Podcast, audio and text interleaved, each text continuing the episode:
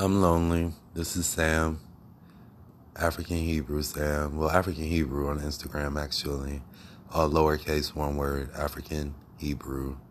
H E B R E W. Um, and I was just thinking, like, I want, like, a relationship. I've been, like, hiding myself for a while and taking myself off the market as I've said before, and I think I'm ready not to mingle or be like on some type of game date, I mean, dating show or something on TV, television, but just something, maybe somebody to talk to. Just one person.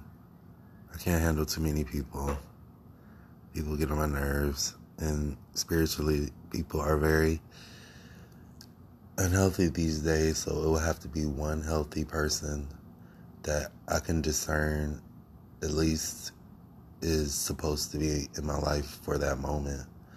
Um, I can't give you a type. It's just somebody, somebody grown.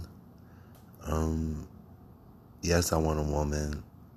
By the time I'm 50, two years younger than me at most. So if I'm 50, hopefully she would be 48. She would be 48 if I was 50. And if I met a woman next year, I will be 42. So that's 40. We'll see what happens. Then I'm willing to wait until I'm 50. Yet now it's like I'm craving attention. I'm craving some type of,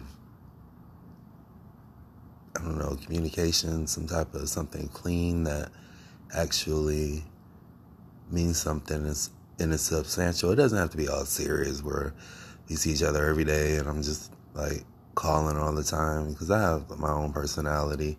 And quite honestly, I'm not really into, um, okay, I'll get what I'm trying to say. I, am I getting weak? I don't know, man. It's like, I don't know.